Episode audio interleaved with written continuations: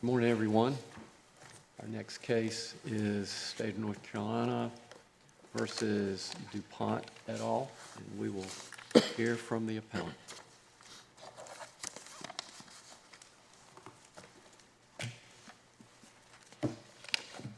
May it please the court, your honors, Joshua Ackerman here with my colleagues Robert Marcus and Bailey King on behalf of appellants DuPont de Nemours, Inc., which I'll call New DuPont today, and Corteva, Inc. I'd like to reserve 10 minutes of my time for rebuttal.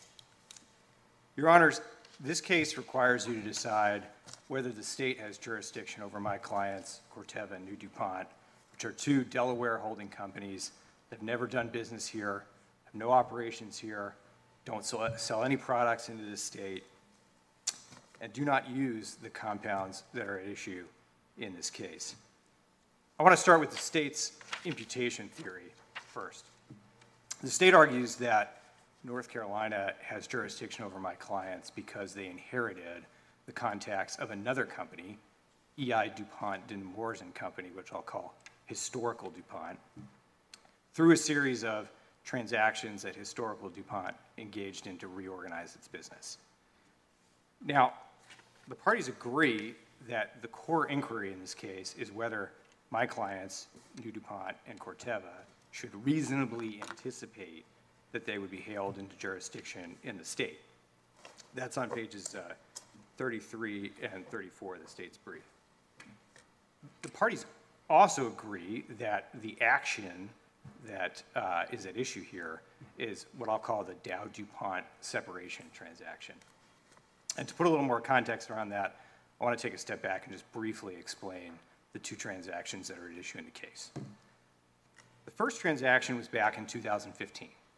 And in that transaction, Historical DuPont spun off its performance chemicals business into a separate publicly traded company called Chemours. Chemours still exists today, still publicly traded, it's also a defendant in this case, and Chemours is not contesting jurisdiction. At that point, later in 2015, what remained of historical DuPont merged with the Dow Chemical Company and created a combined entity called Dow DuPont. Four years after that, 2019, we have the transaction that's at the core of, of our argument today, which separated the combined Dow DuPont entity into three separate companies. One of those is Corteva, the second one is New DuPont, and there's a third that's not relevant to this case that we'll call New Dow. Now, the question is what about that transaction, which was negotiated in Delaware between Delaware companies and affected the entire corpus of the combined Dow and DuPont businesses, would have caused Corteva and New DuPont to, to reasonably believe that they'd be subject to jurisdiction in North Carolina. Uh, and the state's argument is that if there was any assumption at all of any liabilities from historical DuPont, that's enough. Our view is that that is constitutionally deficient under the Burger King case. And if you think about the, these issues on a spectrum, on the one hand, you have situations where there's a merger between two companies, or a successor company is truly the full embodiment of a, of a prior company. It's taken on all the businesses, you might have continuity of management, you might have the same headquarters, same ownership. That's one end of the spectrum. On the other end of the spectrum, we have what we know from the law of the state, which is that a corporation that purchases all or substantially all of the assets of another corporation is generally not liable for that corporation's debts and therefore would not, you know, for relevant for this case, inherit their jurisdictional contacts. And that's from the, the Budd Tire case that, that's cited in the briefs. Here we have something in the middle. We have a situation where the Dow DuPont entity split into three companies, and those companies took assets corresponding to the businesses that they would carry on. And our view is under Burger King, like any other contract, what a court needs to do to determine whether it has jurisdiction is to scrutinize that, that arrangement to see whether the parties would reasonably anticipate being hailed into court. And in Burger King, the Supreme Court of the United States said among the factors that you look at to make that determination are the prior negotiations, the contemplated future consequences of the transaction, the terms of the contract, and the party's actual course of dealing. That's on page 479 of that opinion. Here, you know, the state would, would dispense with all of that, and they would treat a simple assumption of any, any of historical DuPont's liabilities as sufficient. In, in- your view, does um, the allegation that Chemours uh, was um, not fully capitalized or not capitalized to the extent that uh, it could uh, cover its potential liability, is that a factor at all that should be considered? Well, first of all, Your Honor, we would dispute that notion. I mean, Chemours. Well, well, but we take the complaint, right? I mean, uh, Well, isn't, don't we look at this based on allegations of the complaint unless, uh, I think Judge Robinson said they were specifically uh, contradicted? Well, we had jurisdictional discovery in this case, Your Honor, below. I don't believe that the state has put forward any evidence that Chemours is insolvent. But even setting that aside for a moment, Chemours is one defendant in this case. Historical DuPont is also a defendant in this case. They, it also remains a going concern and is well capitalized. So, you know, to take a step back, we, Chemours and the state of its solvency has no bearing on what Corteva and New DuPont would have reasonably expected at the time that they entered into a transaction that Chemours had nothing to do with. Chemours was not a party to the Dow DuPont transaction, which is the source of the alleged jurisdiction in this case. So in your view, uh, can the successor entities or the process of becoming successor entities, can they turn a blind eye to potential liabilities?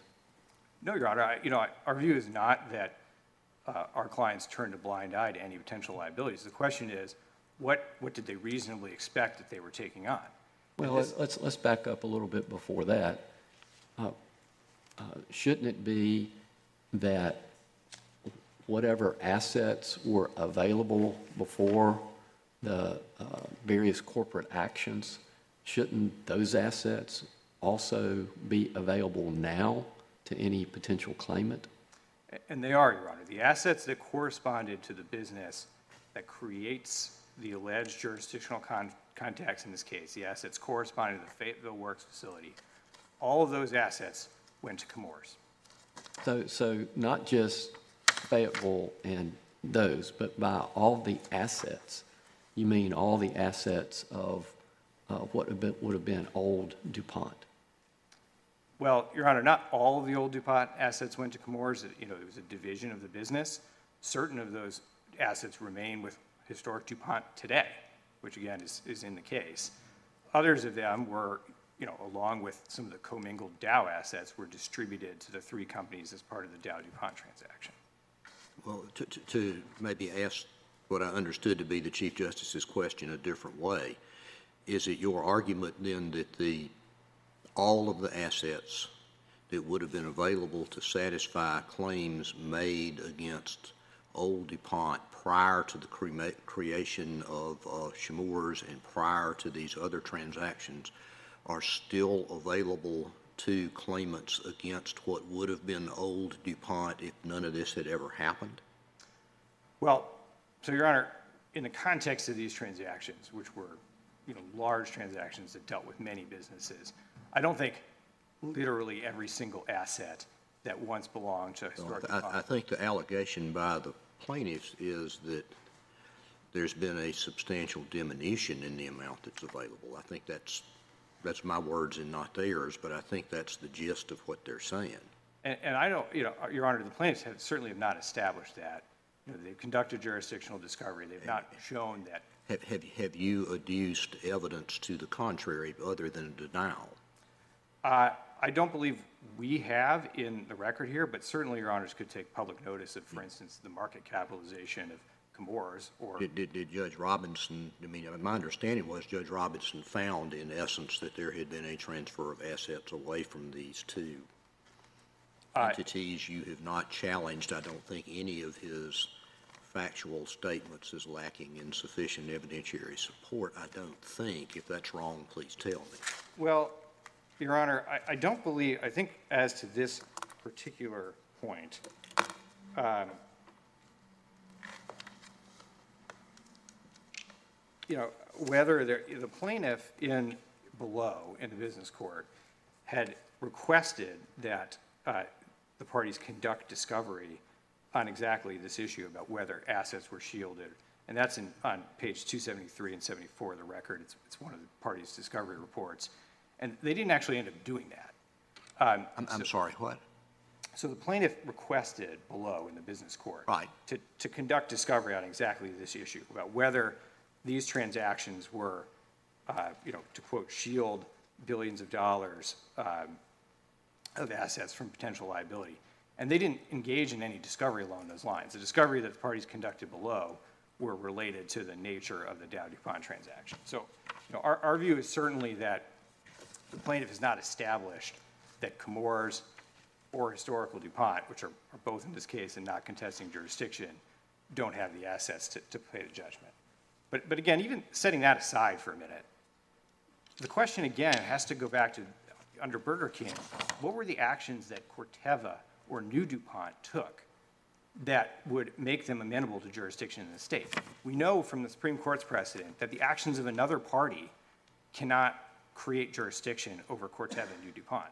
So, you know, whether Chemours had, you know, did something that caused itself to become insolvent, which it hasn't, Well- even if that were true, that wouldn't create jurisdiction over our claim. Well, I mean, but it's just as a question of fact. I mean, look at finding of fact number 25 in the trial court's order, and I'm just found that by looking. It says, quote, "Old DuPont has engaged in a multi-stage process to restructure its business that could place DuPont, old DuPont, in a position where it's unable to pay billions of dollars of liabilities related to PF PFAS contamination, including liabilities arising out of the operation of Fayetteville Works," close quote.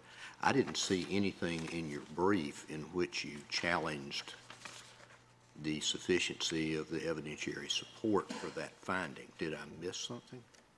Uh, I, I don't have a citation in front of me, Your Honor, but I would say this. Well, can- That- can- that- can- can- I hate, I hate to do this, but can you answer my question, yes or no, and then explain however you'd like? We, I, I am not aware of anything in this record where we specifically dispute that fact. Okay. Our view is it's not relevant to what's in front of the Okay, all right. And, and the reason for that is, you know, this, to take the example that Your Honor just gave me here about what old DuPont did, that's not an action of Corteva or New DuPont. And so, you know, these, these decisions that a different defendant has made can't create jurisdiction over our clients. The the other thing I would point out is, you know, certainly these transactions were, you know, not insider transactions or, uh, you know, closely held corporation. These are large, publicly held companies. All these transactions were for valid consideration between shareholders. You know, so I, I think even from what's publicly available, that casts a lot of doubt on this, this notion that uh, these transactions were somehow designed to, to shelter assets in that way. Excuse me, Counselor, I would like to follow up on uh, Justice Ervin's question. Also, in uh, finding of fact 33, there's the fact that says the value of Old DuPont has continued to decrease and at one point declined uh, to a net worth of a negative 1.125 billion. And before that, the, uh, in 33, it says that Old DuPont transferred valuable assets and business lines to New DuPont and Corteva for less than fair, uh, less than the assets value. Are, are you arguing that these companies were not aware of the value of assets they were receiving and, and the nature of the transaction in which they were involved? No, Your Honor, I'm not arguing that our clients weren't aware of, of the nature of the assets they were receiving or, or these transactions. I mean, these are, you know, large transactions that are undertaken with thorough analysis. I- You know, I think that this is, in 33, a very incomplete picture of these transactions in the sense that, of course, if you have a company like Historic DuPont that spins off one of its businesses, in some sense, you know, some of the assets go with the business, but they receive consideration for that. Uh, You know, there was a fairness opinion certainly done in connection with the Chemours transaction. And, and so the result is, you know, here they're focused narrowly on historical DuPont, but there are two defendants. It's not just historical DuPont. You also have to consider the Corteva side of the equation and all the assets that they, Corteva received that or, pardon me. You also have to consider the assets that Chemours, in that first transaction, not to confuse it with Corteva. You have to take into account both the Chemours assets and the historical DuPont assets, because that would have been the corpus of, of what was residing within historical DuPont prior to 2015. Uh, And as a follow-up, Chemours would have been aware of those prior transactions. Am I correct in that, in that thought? I- I think you mean Corteva, Your Honor, because Yes, Chemours sorry, was the excuse me, yes. 2015 and 2019 was Corteva. Yes, Corteva was aware of those prior transactions, but that actually supports our position because you have to look at what could, did Corteva reasonably expect? And what Corteva reasonably expected is this other company, Chemours, took this business. They took on these liabilities.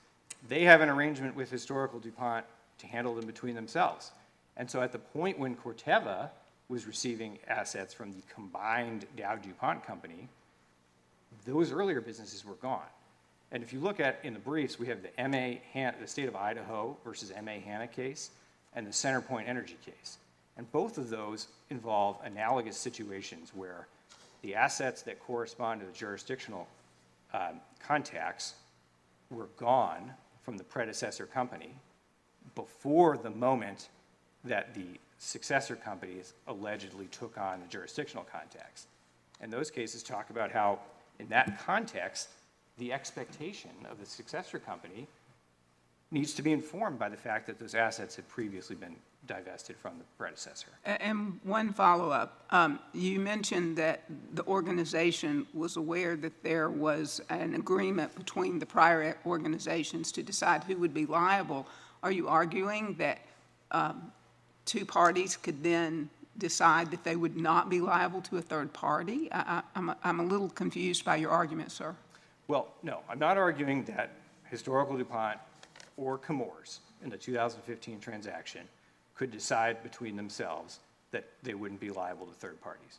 What you have in that transaction is historical DuPont retains its liability, as it must vis-à-vis third parties, and Chemours assumed the liability in addition.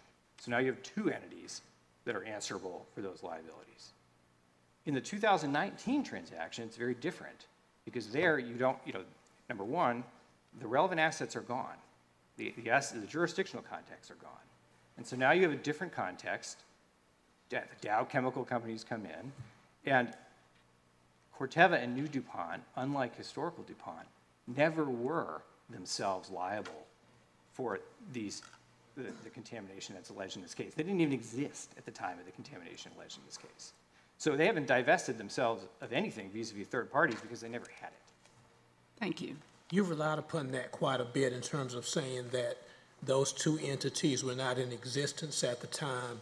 How do you respond to the imputation uh, argument under Budd Tire and how that's been applied by the business court to find that as a successor uh, to the previous entities, that that's enough to bring in uh, minimum contacts here? Well, Your Honor, first I would observe that the way the business court used Budd Tire is a first in the state.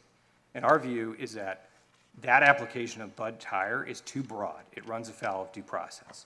And the reason for that is if you look at the cases that the business court relied on, the Simmers case, um, the Jeffrey case, those cases involve de facto mergers or situations where the successor entity is just carrying on the old business.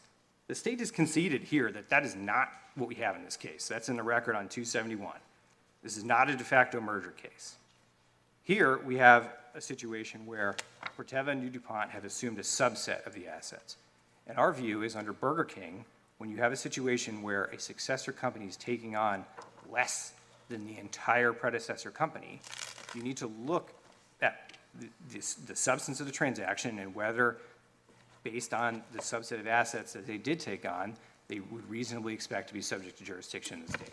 But where would we draw the line on that as a court in terms of, you were saying that didn't take all of those previous assets, but took a sufficient amount uh, that would uh, somehow be less than that, which would allow there to be appropriate jurisdiction exercised? Justice Morgan, this may be unsatisfying, but the Supreme Court has said basically that you can't draw a mechanical line.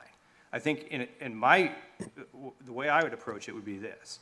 Anytime you have an assumption that is something short of a de facto merger, less than the entire predecessor company, then you need to do an individual analysis of the facts and circumstances of the transaction. That's what Burger King says. That's very similar to the approach that the Seventh Circuit applied in the Purdue research case, where they, that case involved the assumption of a contract, which, you know, setting aside the formal labels is very similar in substance to what we have here. The, you know, a party assumed a contract, that contract comes with certain rights and responsibilities, also comes with certain benefits, and the Seventh Circuit said, we can't just follow the approach of cases like Simmers, we need to actually look at this contract and see, under these circumstances, would this party reasonably expect to be subject to jurisdiction? So I Is it a case-by-case analysis then, or is it a matter of if it's not one hundred percent uh, attainment by the successor company of the predecessor, then there's not going to be jurisdiction? it's a case-by-case analysis, Your Honor. Now, uh, just briefly, I want to turn, before saving some time for rebuttal, to the state's second theory, which is that by participating in an alleged fraudulent transfer, that somehow creates jurisdiction over Corteva and New DuPont. Now, our clients certainly dispute that they participated in anything resembling a fraudulent transfer, but there's a simple problem with the state's argument here, which is that it runs headlong into the Walden v. Fiore case from the United States Supreme Court. And the problem is, is that the state's theory has no jurisdictional contact to North Carolina except for the plaintiff state's presence here. And under Walden, the Supreme Court has made clear that that is not enough to support the exercise of personal jurisdiction. So unless your honors have further questions, I'll reserve the balance of my time. Thank you, counsel. Thank you. We'll hear from the appellee.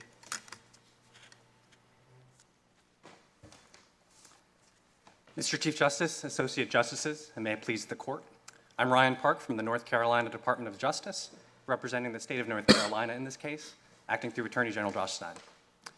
So there are a range of complex and novel legal issues in this case, but this appeal ultimately turns on a very simple question. When a corporation expressly and voluntarily assumes the liabilities of its predecessor, does it also assume the jurisdictional contacts that are associated with those liabilities? Now, here, as Judge Robinson found below, New DuPont and Corteva expressly assumed old DuPont's PFAS liabilities. This is on record page 855, paragraph 46. So, in that context, Judge Robinson correctly held, in line with the overwhelming consensus of courts across the country, uh, the answer to that jurisdictional imputation question is yes. They have, where the liabilities have been voluntarily assumed by contract, so have the jurisdictional contacts. Now, this conclusion flows directly from basic principles of personal jurisdiction law, uh, the touchstone of which is fundamental fairness. And it is fundamentally fair for a corporation that assumes the liabilities of its predecessor to be subject to jurisdiction where those liabilities arose. And that's here in North Carolina. Now, otherwise, as the Fourth Circuit noted in City of Richmond, any corporation that puts out a lousy product or poisons a state's environment could immunize itself effectively from liability merely by making changes to its corporate form. And here, I think the critical fact that is missing from the opening presentation is that all of the defendants in this case, as of 2015, before the restructuring, were the same company. This is not an arm's length transaction between you know, assigning a property right from one company to another uh, in distinct entities. This was a corporate restructuring where the same company broke into, into component parts and is now saying, the new companies are saying, uh, well, we didn't even exist uh, at the time uh, that these liabilities arose. But of course that's true, because New DuPont and Corteva are paper companies. Uh, they have no employees, no direct business operations, no plants or equipment of any kind. They were created by old DuPont to hold old DuPont's assets. That is their sole purpose. And the idea uh, that new DuPont, especially, uh, is not the continuation uh, of old DuPont, uh, frankly, is astonishing. If you go to new DuPont's website, as of this morning, they have a page on their website called Our History. And that page recites the 200 year history of old DuPont, including the time span that they operated the Fayetteville Works plant here in North Carolina. It doesn't say that we were a holding company that was created in 2017 or you know thereabouts uh, to hold assets of another company, and we've no contacts with you know any of our operations uh, prior to that. Uh, and if you just look at the name, I mean, uh, old DuPont's name was E.I. DuPont de Nemours and Company. Uh, new DuPont's name is DuPont de Nemours Incorporated. Uh, Their own assistant corporate secretary testified, this is on page 47 407 uh, of the record, uh, that the same consolidated group, of the the DuPont Consolidated Group of Companies, that's how she referred to them. And she insisted on calling uh, New DuPont Legal Entity 4400. I mean, uh, it is a paper company that was created to hold old DuPont's assets. So Judge Robinson, as we also uh, discussed, uh, found jurisdiction proper for a second basis, and that was the primary, uh, you know, topic of the initial conversation, which is fraudulent transfers. So, uh, you know, we allege, and uh, Judge Robinson uh, took these allegations uh, and incorporated in- them into his factual findings, that New DuPont and Corteva participated in fraudulent, fraudulent transactions designed to help shield old DuPont's assets from uh, creditors, including the state of North Carolina and anyone who had been damaged uh, by the PFAS exposure. Uh, now, I think the critical fact here is that uh, we allege, and Judge Robinson, uh, you know, took as true, that approximately $20 billion in old DuPont's assets are now parked in Corteva and New DuPont. $20 billion. And as of So- 2015, So, to- so to answer the question that I asked Mr. Ackerman, uh, it would, the, the trial court's findings indicate that the assets that old DuPont had prior to this restructuring are now divided among a number of companies, including the two who are challenging jurisdiction here? Is that a correct reading of the record as a factual matter? That's correct, Your Honor. Okay. Yeah. Uh, And one clarification on the jurisdictional discovery point, uh, you know, you can look at the entire saga of jurisdictional discovery from page 271 to page 289 of the record. Uh, There was no jurisdictional discovery on the assets that Chemours uh, holds or that old DuPont holds. Um, The jurisdictional discovery was laser-focused on one question, which is the contractual assumption because there were these confidential schedules uh, where we alleged on information and belief, New DuPont and Corteva had contractually assumed the PFAS liabilities. Uh, but until Judge Robinson ordered jurisdictional discovery on that question, we had no way of knowing definitively whether that was true. Uh, and he- Judge Robinson denied jurisdictional discovery on other elements of our claims related to the fraudulent transfers. Uh, and so this is on page 289, 88 and 289 of the record. You can see the order for itself. Uh, it, it, there's, you know, he ordered uh, appellants to provide the confidential schedules and for their corporate secretaries to sit for short depositions related to uh, the assumption of liabilities. So even putting aside the contractual assumption, uh, you know, we believe that jurisdiction is proper, as Dr- Judge Robinson held, uh, because of these fraudulent transfers. Uh, you know, one other critical fact is that at the time that they agreed to assume those liabilities, it is really indisputable that they knew of the PFAS liabilities uh, and the massive legal exposure that old DuPont held here in North Carolina. So uh, there are these SEC filings in the record, uh, page 388, 389, um, 390, uh, 4 to 395, where um, you know, they have an entire section of their SEC disclosures. This is Corteva's and new DuPont's SEC disclosures, not old DuPont's, uh, in 2018 and 2019, right before uh, they assumed the PFAS liabilities. These disclosures recite all of the lawsuits that were currently pending in North Carolina, a, a- a criminal, uh, well, I'm sorry, uh, that's not correct, uh, an investigation by the, East, um, the U.S. Attorney's Office in the Eastern District of North Carolina, uh, government lawsuits by local governments, uh, class action lawsuits related to uh, contaminated drinking water. Uh, and there's a, a section heading in the liability section entitled Fayetteville Works Facility, North Carolina, where they run through all these liabilities. So, of course, they knew that these liabilities existed in North Carolina when they signed a contract explicitly assuming those liabilities for themselves. Now, there are a, couple of other, factual elements that I think it would be helpful uh, to discuss. Let me ask you a real quick question. Um, As I understand the business court order, he found that there was jurisdiction for two reasons. One, um, because of the assumption of the liabilities specifically and ref- referring to the documents, and also because of the fraudulent transfer. Is it the state's position that you need both of those grounds to go forward with jurisdiction in this case?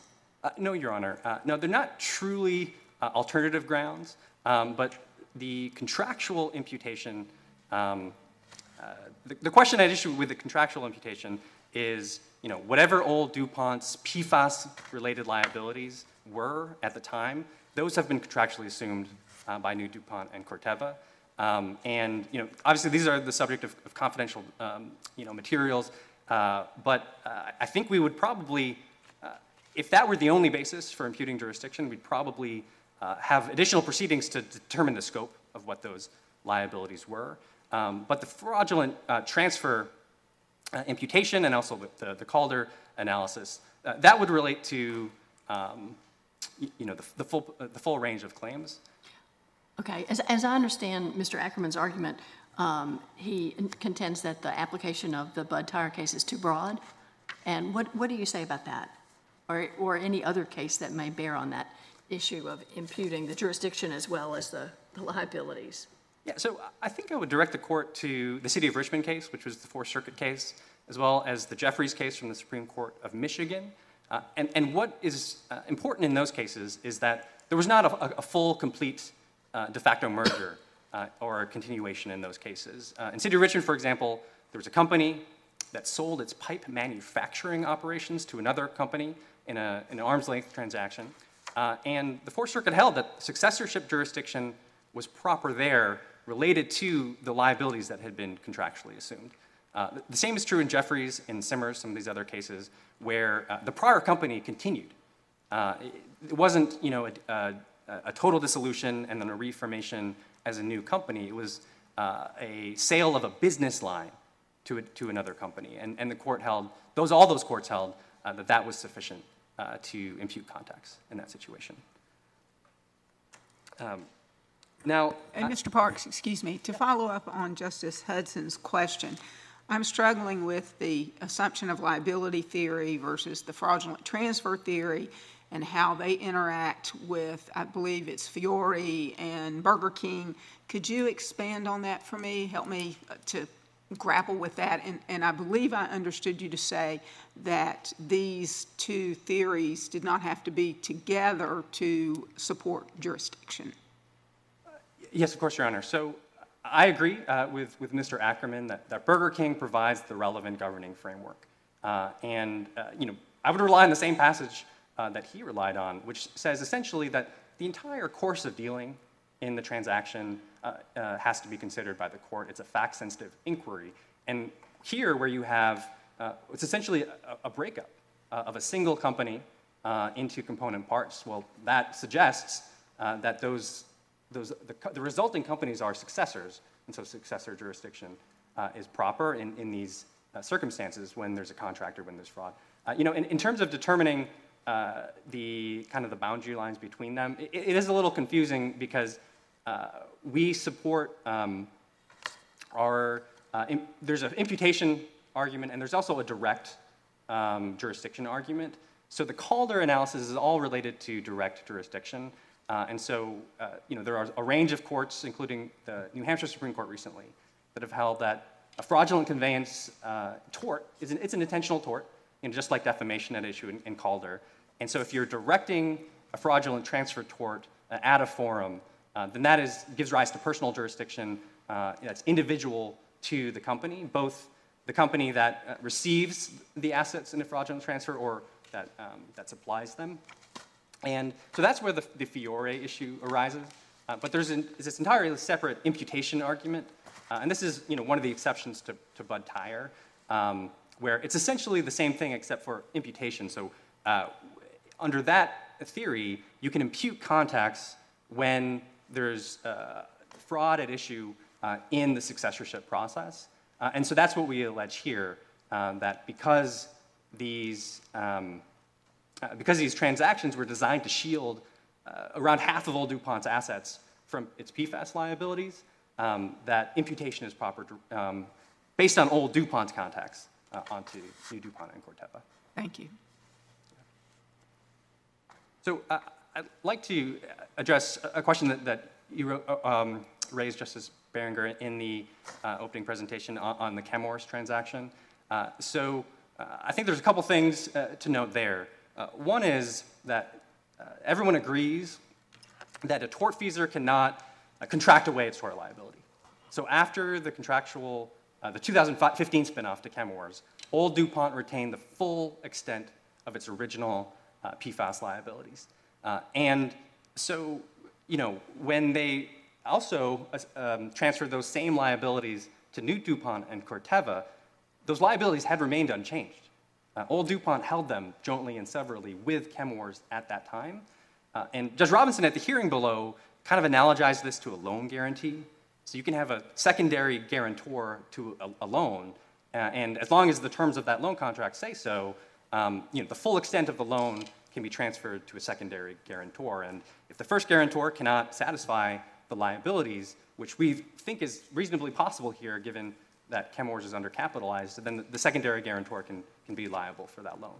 Um, so, you know, I think it's helpful to note that uh, there is nothing that New DuPont and Corteva have ever been able to cite to say um, that, this, that their theory here uh, makes sense, that you can um, you know, contractually uh, convey liabilities to a third party, and then later on, when you contractually, contractually convey those same liabilities to another third party, that somehow that second third party wouldn't reasonably anticipate uh, that those liabilities would really be there. Um, it, the logic really doesn't hold up in our view.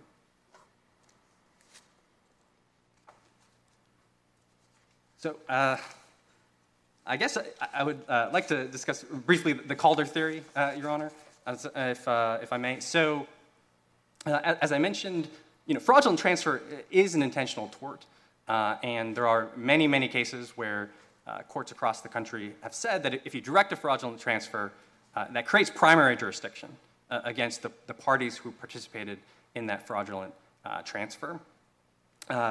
and, you know, I think uh, the, the principal objection uh, that New DuPont and Corteva have raised on, on that theory uh, is that there's not a, a, judgment that currently exists uh, in North Carolina uh, where, you know, this litigation is in, intended to create that judgment. and I think that that cannot possibly be the line where a fraudulent transfer tort no longer supplies jurisdiction. Um, I mean, it has to be a fact-sensitive inquiry. I mean, if it were a bright line rule that if there's no judgment, no jurisdiction, then you know, they could execute a, a transaction uh, you know, while the jury's deliberating. Uh, or, um, you know, I mean, that's an extreme example, but while, and so the, uh, it has to be. So if it's, I was just going to say, you may be about ready to answer my question. If a judgment is not required, then what's sufficient? So I think it is a, a fact-sensitive inquiry. I'd go back to Burger King. Well, We, we always say that, but then that begs the question of what is the fact-sensitive inquiry that we're supposed to conduct? Yeah, and I think here it's, a, it's an easy case. Uh, and I would direct the court back to the SEC disclosures. I mean, they really are um, indisputable proof that New DuPont and Corteva knew of these PFAS obligations when they uh, engaged in these transactions. Uh, I mean, they reported under you know, sworn declarations to the Securities and Exchange Commission that there had all these lawsuits had been filed, uh, government investigations from the federal government, from local governments, uh, class actions, uh, and so uh, they should have reasonably anticipated that by taking assets and making them unavailable to satisfy those, uh, those judgments in those lawsuits, that they were subjecting themselves to, to jurisdiction. Um, isn't, isn't the test for fraudulent transfer just simply uh, whether there are enough assets available to retain whatever the potential liability could be? I mean, once, once uh, someone uh, transfers more assets, so, and again, you know, you've got to have a determination of what the potential liability could be, but uh, once it's determined that that made the transferor insolvent, then that would meet the definition. I think that's right, I, Your Honor. I think that you know that, along with the intent uh, to uh, uh, evade those liabilities, uh, would be the required elements under North Carolina law. And you know, roughly speaking, um, and I think here we're at the pleading stage. Uh, there again has been no jurisdictional So- discovery. So in essence, are you saying that if you can allege, in this case, since we're working off allocations rather than an evidentiary showing, if you can allege a uh, colorable claim for a fraudulent conveyance, that's enough? Yes, I, I think that's right at this stage in the proceeding. Uh, and again, we're just talking about. That's why I limited my question the way I did. Yes, Your Honor. I mean, I think if there had been jurisdictional discovery on these points, we would be uh, in a different posture. But again, that jurisdictional discovery was limited to the contract. Uh, And so, you know, the standards are a little bit different depending on which part uh, of the case we're talking about. Um, But, but yeah, I mean, I think it's, this is all a matter of public record, um, that billions and billions of dollars of assets were sent uh, to these two companies. Uh, And, you know, I think it helps just to put this, all these transactions in a little bit of context. I mean, these PFAS liabilities were potentially enterprise threatening for old DuPont. Uh, and uh, this is, by some measures, uh, one of the biggest environmental disasters in our state's history. We have uh, decades of toxic chemicals being dischar- discharged into the Cape Fear River, supplies the drinking water of 1.5 million North Carolinians. Uh, this was a very, very, very big deal. Uh, and uh, I think an argument has been made, at least in, on the papers, that, well, this is a problem that you know, applied nationwide. Uh, and that's actually just not true when, when you dig into the details. Um, look at the disclosures again, the SEC disclosures. Um, while DuPont uh, does face lawsuits related to its PFAS production and manufacture and sale uh, across the country, there are really only a couple of places where they had a factory that was uh, emitting and discharging enormous amounts of PFAS into uh, a state's environment. Uh, here in West Virginia, uh, on the Ohio border, and in New Jersey. Um, and that's why there's you know, entire heading in their disclosures about the West Virginia litigation, an entire heading related to the various lawsuits uh, here in North Carolina. Um, and so when they engaged in all these transactions, um, their liabilities uh, potentially did go beyond what they left in Chemours and Old DuPont. Uh, uh, you know, I think this is, uh, well, if I don't have it on the tip of my tongue, but, but Ju- Judge Robinson, you know, he accepted these allegations as true, that, that Old DuPont was undercapitalized, Chemours was undercapitalized. Chemours, in fact, sued Old DuPont, saying that, you know, under the terms of our agreement, uh, we were insolvent. And, so they engaged in a settlement uh, discussion to uh, try to, to, to remedy what they said um, was uh, an abusive transaction. Uh, Chemours was required to debt finance a $4 billion dividend to Old DuPont. Now, even for companies of this size, a $4 billion loan and dividend is an enormous transaction that Chemours was saddled with, alongside um, being required to assume all of New DuPont's and Corteva's liabilities. Uh, and so, uh, you know, at the time, I think everyone understood uh, that uh, these were potentially enterprise-threatening um, uh, liabilities, and they engaged in a, a series of corporate transactions trying to segregate some of their assets uh, from those liabilities. I I think one other uh, point that, I'd, a a small point, but I think an important one, um, if you look at the Jeffrey case and the Simmers case from the uh, Pennsylvania Appellate Court and the Michigan Supreme Court, um, you know, the circumstances were, were, were fairly similar, especially Jeffrey. Um, there you had, you know, this complex web of corporate transactions, um, but what was critical was the contractual assumption of liabilities. Um, in that situation, you know, the original company continued on, continued operating its other business lines, um, and in fact, actually divest, divested those business li- uh, the, um, the business lines associated with the liabilities, um, you know, between the time of the transaction and the litigation. So uh, the, the successors were no longer operating um, the asbestos uh, operations in, in that case. Um, but because of the contractual assumption, the court still found there to be successorship jurisdiction in that case. Uh, and you know that's why I, I, tried to start uh, the presentation where I did, because I think that be, you know because of the tra- contractual assumption, because of the jurisdictional discovery that Judge Robinson allowed, it allowed us to learn uh, that that assumption included old DuPont's PFAS liabilities. And you know, when there is a contractual assumption, it's a really, uh, it's a very simple analysis. Um, so in, in Ostrom, for example, so this is one of the cases that they, they cite, um, uh, you know, saying that you know, de facto merger should be the touchstone. Uh, in that case, it was uh, you know, an assignment of an interest in a single life insurance policy. So clearly not a de facto merger, about as far from a de facto merger as you could have. But there, it also came with a contractual assumption of liabilities related uh, to that interest. And that court, the, the, the court said, you know, not successors, um, and therefore no per se imputation. Uh, but because of this contractual assumption, we will impute liabilities within the scope of the interest that was transferred. Um, So, you know, even if we're in this world of trying to examine the context, examine uh, the specific considerations here, we think the contract here is decisive.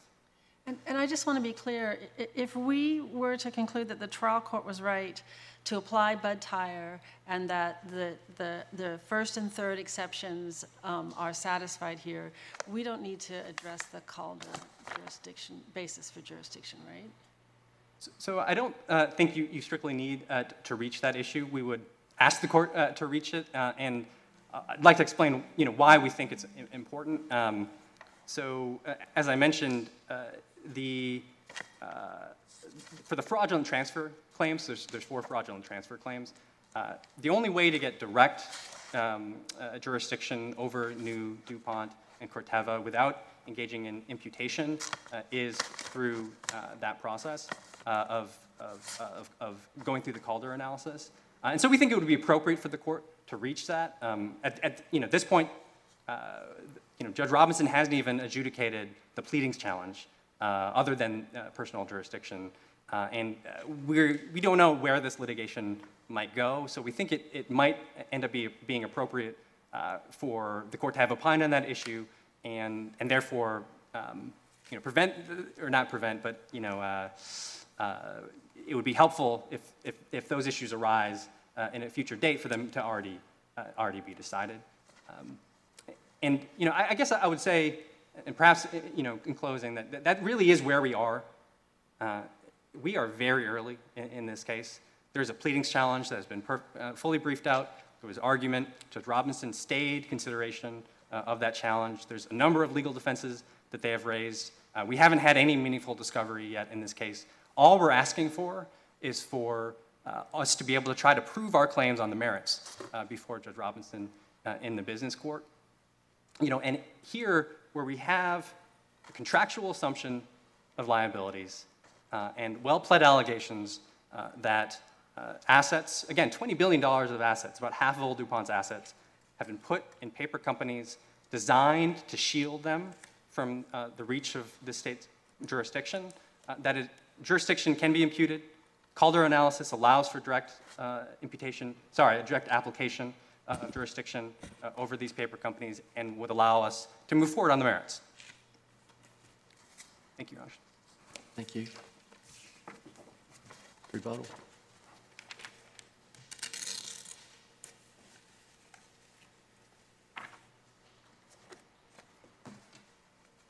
Thank you, Your Honors. I'd, I'd like to start with this question about imputation versus fraudulent transfer and Calder, just to try to clear, clear the record up there.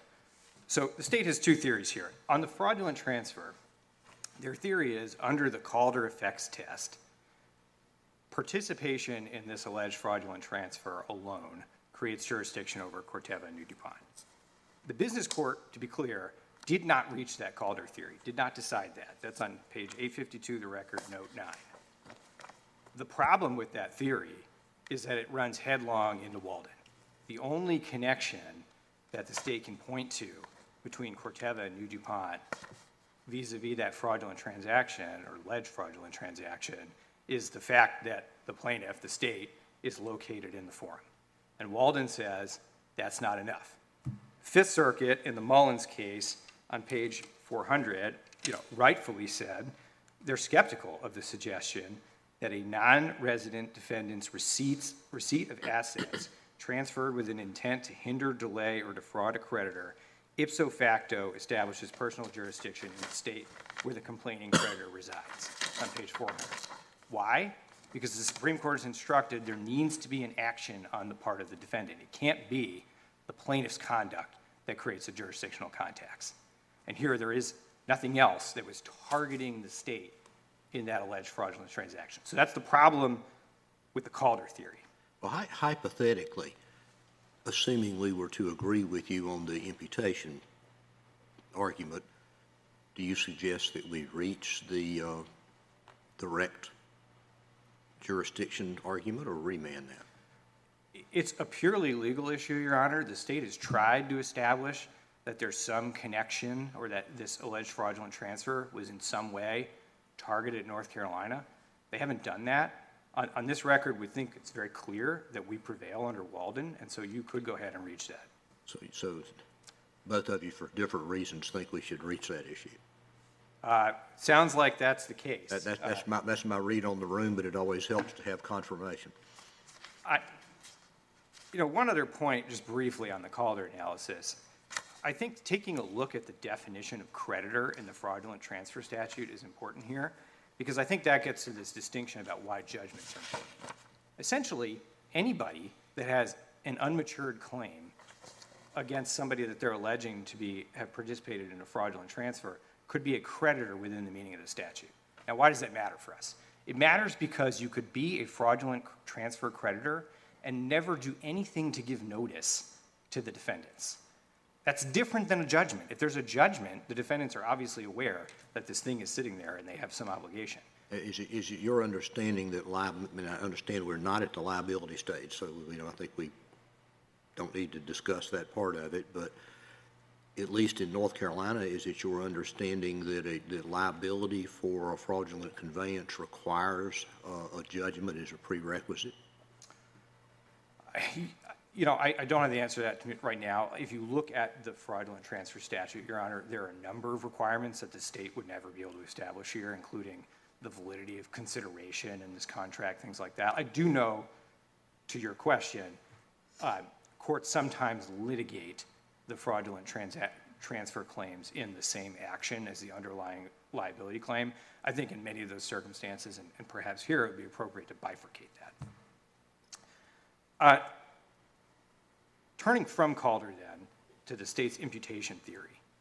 Um, The, the issue here really is, in situations that are not a merger or a con- mere continuation, you have to look at what the assets or liabilities were acquired were, and whether the party acquiring them would reasonably anticipate being subject to jurisdiction in the forum. Now, uh, you know, Solicitor General Park talks about some of these other cases, and, and with respect, they're all different situations. Here, uh, again, the, the state has conceded on page 271 that this is not a mere continuation case, this is not a de facto merger case. The Richmond case that, um, well, first, on that point about not a mere continuation or not de facto merger, Simmers on page 8, or 482 to 83 makes clear that that is a merger case. The Jeffrey case, page 190, footnote 5, that's a merger case. The other case that uh, Solicitor General Park talked about, the Richmond case, doesn't even have a due process analysis. There's no constitutional analysis at all in that case. And uh, you can look at the, the state of Idaho versus Hanna case for a discussion about that and how uh, Richmond is deficient on that point on page 40, or 1481 of Hannah. Let me ask you a real quick question. What do you make of um, the Solicitor General's argument about the SEC filings? What, what role, if any, do you uh, contend that they play in this litigation? Yes, Justice Hudson. So I think if you take a look at those SEC filings, you know, there, there are a couple points here that are, I think the picture is misleadingly incomplete. So first of all, the whole filings are not in the record. They've, they've taken a couple pages from voluminous filings. And as you can imagine, companies of the scale of DuPont have a lot of litigation and regulatory matters going on at all times. A couple things about these that uh, Solicitor General Park didn't mention. In the 2019 10K, which is the year of the transaction, this is page 399 of the record, uh, it says that the PFOA liabilities are, quote, not expected to be material. Um, You know, there are other environmental liabilities discussed even in that excerpt on page 401. And there's a half a dozen cases in connection, or half a dozen states, rather, listed in that discussion in addition to North Carolina. And so to take a step back, why that matters is because it goes to this expectations question. What did you, Corteva or New DuPont, expect when engaging in this transaction? And to cherry pick, you know, one paragraph out of these lengthy financial statements, I think distorts that, that expectations picture. And, um, you know, one other important point on that is the business court didn't make any finding about North Carolina. That's, that's a key part of this that's missing. There are findings in there about, you know, the, the contracts generally, but there's nothing about the forum. There's nothing about why Corteva and New DuPont would expect to be subject to jurisdiction here. And You know, just briefly to comment on a couple other points the Solicitor General made. One, you know, he, he's referred to our clients a couple times as paper companies, and, you know, I don't know what that's meant to mean, but it, it actually supports our position here. They don't have operations. Uh, You know, they don't have contacts to the state. You know, the other, the other point is, he referenced the website of New DuPont a couple of times. That website's not in the record, number one. Uh, Number two, I don't know whether the statements on that website correspond to the legal entity that we're talking about here. You know, He made a comment about one of our clients referring precisely to a legal entity because she was trying to be careful and accurate. And, you know, the statements on the website, they have nothing to, to attribute those to uh, DuPont and Nemours or or New DuPont. I want to end on, on one point here that goes to the, the uh, assumption question and that theory. When you look at these cases, Simmers and Jeffrey, there, there's a common thread running through all of them. And it's this notion that we're trying to protect tort plaintiffs from, you know, a company that puts out a dangerous product in the market, shuts down the company, opens up under another name the next day, you know, transfers some of the assets, maybe in a different jurisdiction to try to avoid liability. That is emphatically not the situation we have here. The original company that, uh, you know, plaintiff claims was responsible for this conduct is in the case. The company that assumed those liabilities is in the case. They are both well-capitalized, ongoing businesses. You know, these, uh, Corteva and New DuPont, in that sense, you know, some cases would dispute the notion that there even are successors where historical DuPont continues to exist today. Thank Thank you, you, Your Counselor. Honors. Thank you to everyone.